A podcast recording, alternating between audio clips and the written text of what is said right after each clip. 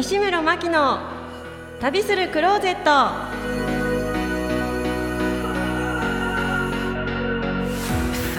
皆様こんにちは。本日は11月の1日いかがお過ごしでしょうか？この番組は毎回ゲストをお迎えして旅にまつわる話を中心に心の中のクローゼットを開けて旅に出かけたくなるようなそんな気分をお届けする番組です。はいもう11月に入ってしまいました。今年もあと2ヶ月。もうあっという間ですね。皆様やり残したことはないですか？あの私はですね最近あの友人に教えていただいて保護犬カフェにちょこちょこ行かせていただくようになりましてあのペットのことについて家族、まあ、前回もお話出ましたけれどもペットいやペットじゃないいや家族だっていうことから含めましてなんかねちょっと保護犬カフェに行ってこの私が行ってカフェで何かこうジュース飲んだりとかえー、ケーキ食べたりとかっていうのがこの子たちの何かの立ちになったらいいななんていうような思いを馳せながら、えー、保護犬カフェの方に行ってます。ぜひ皆さんあの保護犬カフェで検索してみますとあのたくさんありますので八王子にもね西八王子にあったりとかしてぜひあの行ってみていただけたらなと思います。たくさんのことを感じていただけると思いますのでぜひ行ってみてください。西村真希の旅するクローゼットスタートです。この番組は株式会社インタラクター株式会社インフィニティループの提供でお送りいたします。無限の時間と空間の中で幾重にも広がる想像の多世界。宇宙の片隅で思いが出会う時火花のように生まれる新しい世界。想像は世界を作る。楽しいをインタラクティブに。株式会社インタラクター。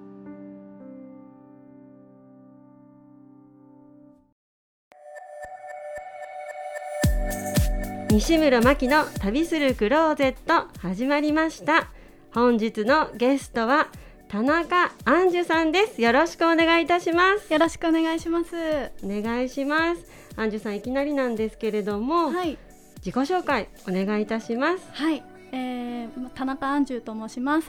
今都内で女優として活動させていただいてまして経歴としてはあの元警察官をやっておりました。まなのでそちらの経歴を生かしてあの舞台ですとかテレビですとか見出させていただいたりしております。はい、あとはあの地元の山形県米沢市の観光大使をやらせていただいてまして、はい、まあ、お少しな観光大使ということで、はい、あの YouTube などで発信しております。はい。ありがとうございます。あの元警察官ということで何年間ぐらい働いてたんですか？実際に勤務してたのが、まあ、2年半、はい、で、まあ、1年間約あの警察学校、はいであの学んでおりまして、はい、1年間おまわりさんとして 勤務しておりました。交番にいたんそうです交番に。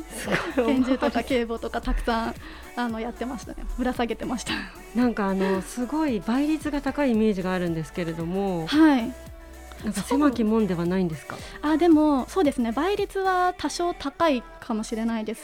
あの、うん、地元とか田舎の方の方が、はい、結構あの倍率はどんどん高くなってきてるみたいなので、はい、まああの勉強はした方がいいかなと思いますね。すねはい、女性警察官はその当時もっていうか同期でいらっしゃいました？ああの最近は結構女性の犯なんか性犯罪女性に対しての性犯罪とかも増えているので、はい、女性を採用する県や都道府県がすごく増えてきてるんですね。はい、なので以前ほどあのなんだろう女性は少ないとかっていうのはなくて、うん、今は結構そうですよね。まあ7対3ぐらいの割合ですかね。男性が7で女性3割ぐらいが警察官やっぱり多くなってくれると、うん、安心ですよね。市民もっていうか。よ、ね、なんか女性の方がやっぱそういった性的なことですとか、うんそういったことも含めて話しやすいかなっていうふうに思ってしまうので強い味方ですね。そうですね。やっぱあの結構市民の方とか女性ならでは気づく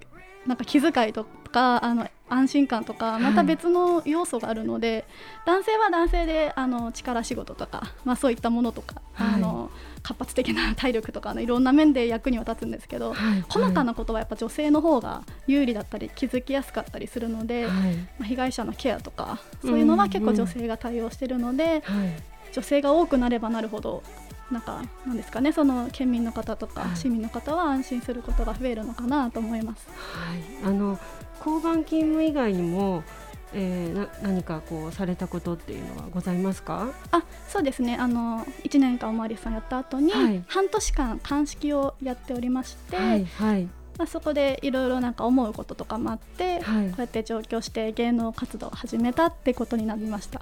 あなんかきっかけがあったんですね。そうですね。あのやっぱり鑑識っていうと日々ご遺体を見ることがすごく多くてですね、同い年ぐらいの方が亡くなったりだとか、あの喧嘩ばかりしたままそのまま亡くなってしまった方とかそういった、ね、方とかが多かったりすると自分自身あの時間って有限なんだなってすごい感じまして、はい、あのやりたいことをやって後悔しない生き方をしたいなと思いましてあの上京して今こうやって活動してるって感じになります。あじゃあもともと挑戦したいなっていう思いはあったんですね。そうですね。もともとすごい小さい頃から芸能にも興味はあったし、はい、なんか上京したい東京に行きたいなと思うことは強くあったんですけど、うんうんはいなかなかね田舎で過ごしてると、一歩踏み出す勇気がないと言いますか、はい、それが強かったのでまああの一つの経験として鑑識になったことが、私のターニングポイントかなと。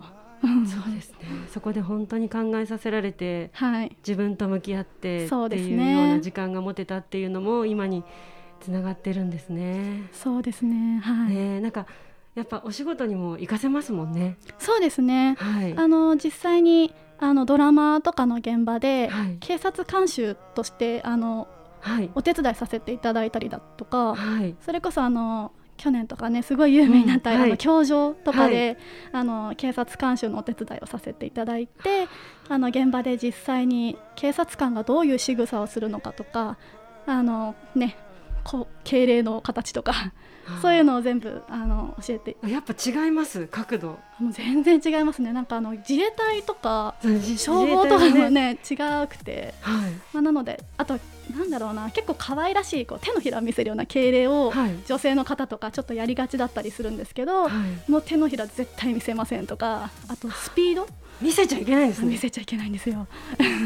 へえそうなんですね。そういうのとかあのスピード？警察官は結構あのスピード勝負なところが多いので、はい、ゆっくりこう敬礼とかはやらないで迅速にすぐにやるとかそういうのをやっぱり初めましてとか警察を経験したことがない役者さんたちが多いと当たり前なんですけどそう、ね,、そういうのを教えてよりリアルに近づけていくのが監修のお仕事かなと思います、ね、警察官をやっていたことが生かされてますね。そうですね。ありがたいことに。ねそれねまた田中男女さんがこう関わってくれることによってリアリティがね そのドラマの中でも再現できてっていう。そうですね。すごい。さすがですね。いやなんか警察官ってテストも大変ってイメージなんですけど、うん、実技ってないんですか？あえっと試験で、ね、本当にこうもど素人な質問して申し訳ないんですけど。採用試験でってことですかね、はい、あ実技というのはあの体力試験はありますね。体力試験。はい。あの県によってちょっと違うみたいなんですけど。ね、はい、きっと。あの自分がいたところはシャトルランとかあの腕立て腹筋あとは幅跳び。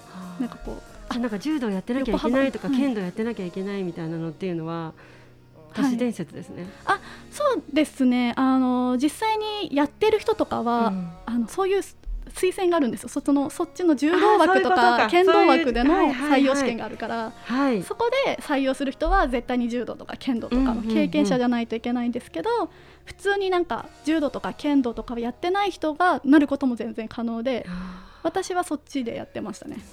スポーツ系はちょっと無理だったんで。はい、でその後に警察学校で全員あの柔道か剣道を選べるので、あのどっちかやる。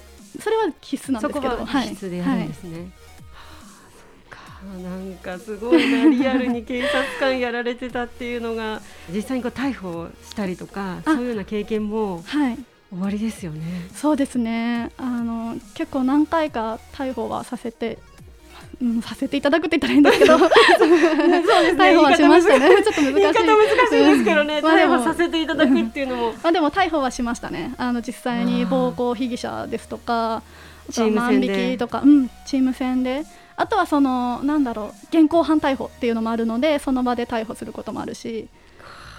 結構ねあの刑事系とかだと追ったりとかずっと年月をかけて犯人のあ証拠春みたいなね。そうそうそうね。かあの犯人の証拠をあの問い詰めてで逮捕するっていう流れになるけど実際その交番とかなんかその緊急で入ったものとかあと現場での現行犯逮捕っていうのもあったりするので、一概にそのね問い詰めるっていうのはなかったりとか もうその場の臨機応変ですよねなのでどういうことがねそうです警察ははいスピードだって言ってましたね。本当にもうスピードとその場を見抜く力とかあの客観的に見る能力っていうのはすごく磨かれたし自分のいい意味でも刺激になりましたし警察官を目指す人がやっぱそれを意識していかないと難しいかなと思いますね。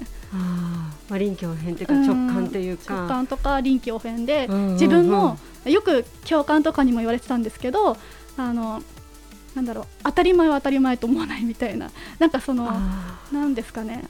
これがこうだと思い込んじゃうともう絶対そこでおかしなことがあったりとかすするので思い込みはダメみたいなずっと言われてたんですよ。現場の状況とか証拠とか。を信じること。あと被害者が嘘をついてることもあるから被害者の感情に揺さぶられちゃいけないとか。なんかいろいろ難しいんですけどね。なんか。すごい。でもそういったリアルな現場に いたっていうのがなんかすごいですね。なんかいいろいろ貴重なっていうかなかなか聞けないお話ですからね。そうですあねなんかあいえいえ結構なんか警察官を知らない人で多いじゃないですかなので YouTube とかで配信をしてるっていうのも一つあるんですよね。多くの方に知っていただきたいっていうことそうでですすね。なんか現場の状況とかおまわりさんもとか警察の人も人間なんだよっていうのをはいなんか伝えていきたいとか仕事の面とかですね。はい。わかりました。なんかちょっとまだいっぱい質問したいことがあったんですが、前半戦が終わってしまいましたので、引き続きはい後半お話聞かせてください。はいありがとうございました。お願いします。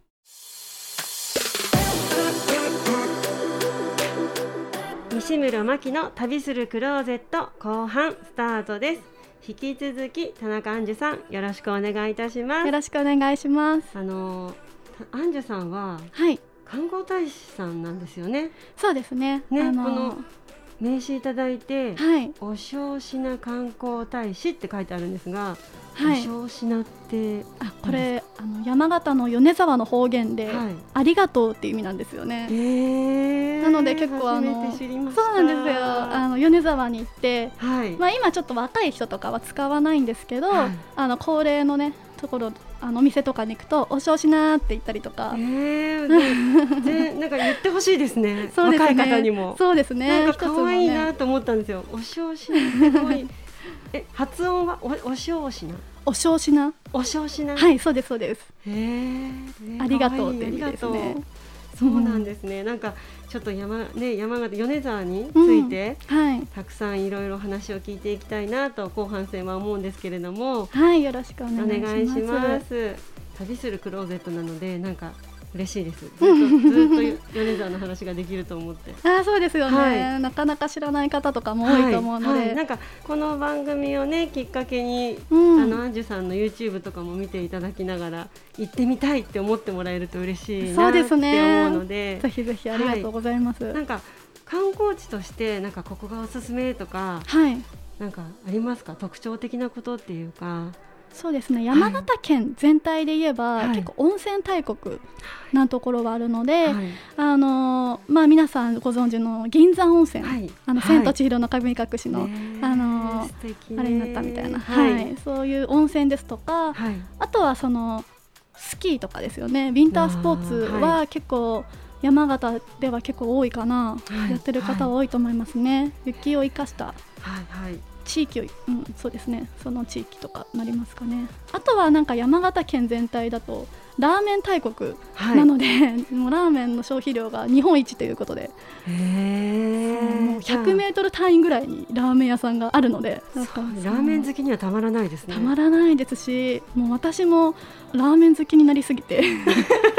なんかもう毎1週間に12回は絶対食べるみたいなそういうふうな県民性がついてます、ね、なんかめちゃくちゃコマの話になっちゃうんですけど好きな山形のこう、はい、こここのラーメン屋行ってみてっていうとこありますか？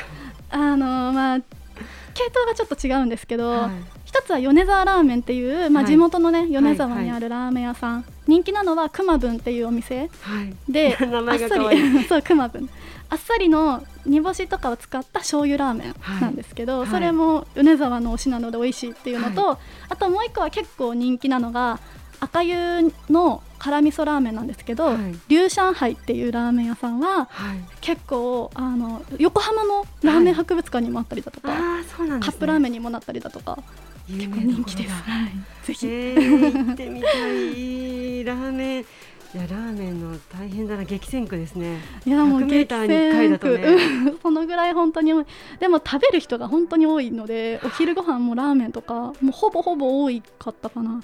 警察の時も なんか道を覚える時に上司から「ラーメン屋さんを目印に覚えろ」とかって言われて。そうラーメン屋さんの名前を覚えて、はいはい、あここのラーメン屋あるから次こっちかみたいななんか。もうそ目印になるぐらい。目印になるぐらい多いんですよね。ですね、うんラーメン屋さんが多い。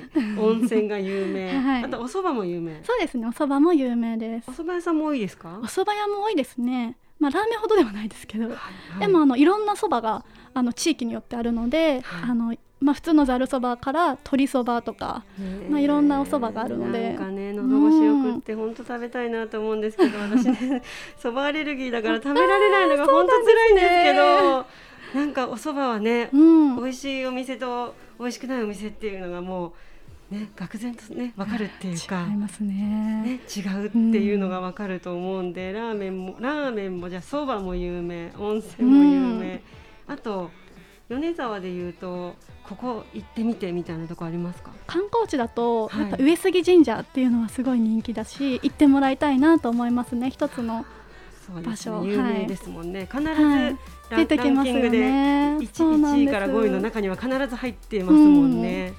なんかあのお祭りとかそういうのもこう大きくあるんですか？そうですね。基本的に上杉神社でお祭りをすることが多くて、はい、冬だと雪灯籠祭り。あとはあの、まあ、5月ぐらいとか、うん、まあ、春から夏にかけては上杉祭りって言って、はい、あの川中島合戦っていうあるんですけど それをあのイメージした合戦をやるんですよ実際に。あのなんだろう現地の高校生とか。そうですそうですそうです、はいはい、高校生とかが来て実際にわーってやって戦争の雰囲気をなんかやってるのを見るっていうのが、あのお祭りの特徴なんですよね。雪の灯籠祭りは雪の中にこうバーって灯籠がみたいな感じなんですか？どどういうイメージのお祭りなんですか？はい、あの雪灯籠祭りは灯籠ってわかりますかね？あのなんかき、うん、あれを全部地元の中学生とか高校生が、まあ、幼稚園生もそうなんですけど作るんですよ。なんか学校行事で 雪灯籠を作って、はい、でそれをすごい大量に並べるんですね。はいはい、なのでもう本当に地域一体となって雪灯籠灯籠がたくさんあったり、はい、あとはもうその専門の方があのまあ、なんだろうなアンパンマンとか、そういうようなキャラクターをもう雪で大きく作ったりだとかあと実際に氷なんか氷細工っていうのをやっってそれをライトアップさせたりとか。すごい幻想的で、素敵ですね、はい、雪も楽しむ。さすが、雪の国。そうなんですね。そうなんです。米沢だとやっぱり食べ物が多い美味しいので、あのぜひお肉とかは食べてもらいたいなと思いますね。あ、現地に行かれたらね。はい。さあ牛もね。まあちょっとね根が張るかなと思ったりするんですけど、最近あの道の駅ができまして米沢に、はい。そこであのお手軽にね食べれたりとかする。え、なんていう道の駅ですか？道の駅米沢って本当にもうそのままなんですけど、もう本当に最近できたばっかりで綺麗なんですよ。でそこに米沢ラーメンですとか、あの米沢牛とかも置いてあったりとか、はい、あとはそのソフトクリームとかね、はい。さくらんぼとか、はい。ラフランスとかを使った有名なソフトクリームとごかアイスとかソフトとかあるそうそうですみたいなそんな感じであるのでぜぜひね道の駅もおすすめですね。結構行ってもらいたい、ねなんか八王子も都内なんですけど、うん。道の駅があって、はいはい。やっぱりその地を知ろうと思うとね。の駅に行けば、うんうん。がなんかれ歴史からね、い。そこの特産物から食べ物からも何からみんなこう出会えるってイメージあるのでそうしかもうん最近できたんですね。そうなんです。あのもうまあ最近で言っても多分3年前とかなんだと思うんですけど本当に最新しいですね。綺麗なので本当に。そしてそこで米沢牛がお得に食べれるっていう情報ありがとうございま いえぜひぜひ。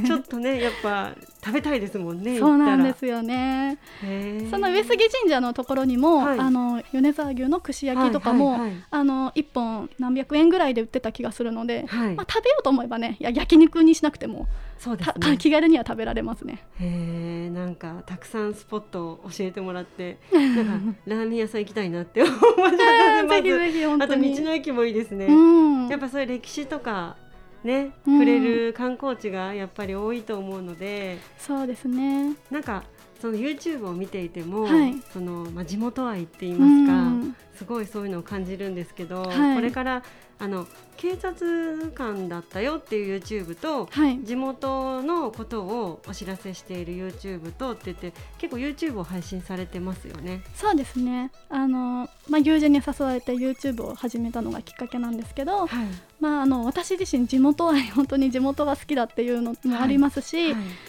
それであの、まあ、米沢についての YouTube そのまあ有名な偉人だとかのはい。YouTube をやったりだとか、あとはその警察官を知ってもらいたい警察の仕事を知ってもらいたいっていう意味で、うんうんうん元警察官っていうので YouTube を出したりとかしてるますね。はい、なんかね指紋をうん、採取取るんだよとか。あの自慢じゃないですけど指紋採取はうまいと思う。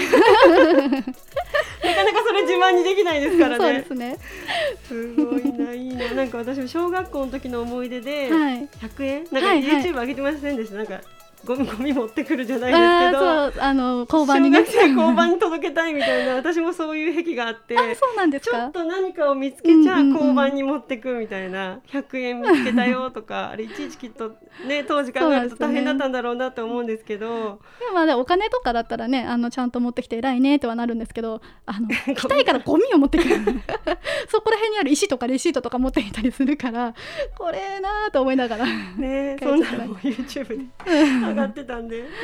ねなんかそういったことでこの地元愛っていうのを YouTube で発信っていうのはやっぱすごくたくさんの方にねこの米沢っていうところを知っていただけると思うので、そうですね。ぜひあの、はい。よ米沢に来てくれる人が増えることが嬉い、しいですし、そうなってもらいたいなと思いますね。はい、あうん。りがとうございます。ありがとうございます。今こう芸能、はい。芸能活動をされているということであの何かファンの方にメッセージであったりとか、なんか YouTube 以外でもこう会えるようなところがあったりとか、何かお知らせしていただけることってございますか？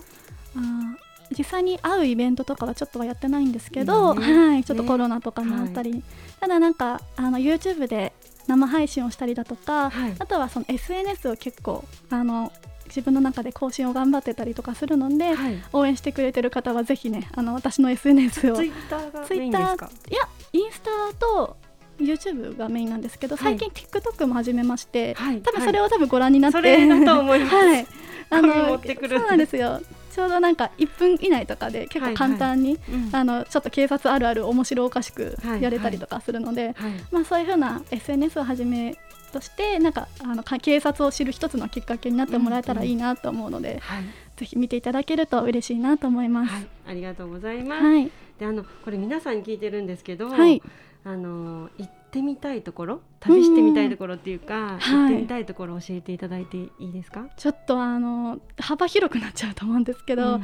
日本をまあ一周してみたいっていうのがあって、あのここの地域とかではないんですけどなんか意外と外国とか海外旅行ってねあの思い立って行ったりとか、そのこういう感じの海外だなっていうのは分かったりするんですけど、はい。日本ってあんまりこう回ったりする機会がないなと思いまして、はい北海道とかねメジャーなところは行くとは思うんですけど行ってないところとかすごい多いから、あの人生で1回は日本一周してみたいなって思います。なんか自転車とかじゃなくて そうですね。そこはちょっと楽させていただいて、ね。あの自転車。じゃなくてはい。飛行機とか。新幹線とかで。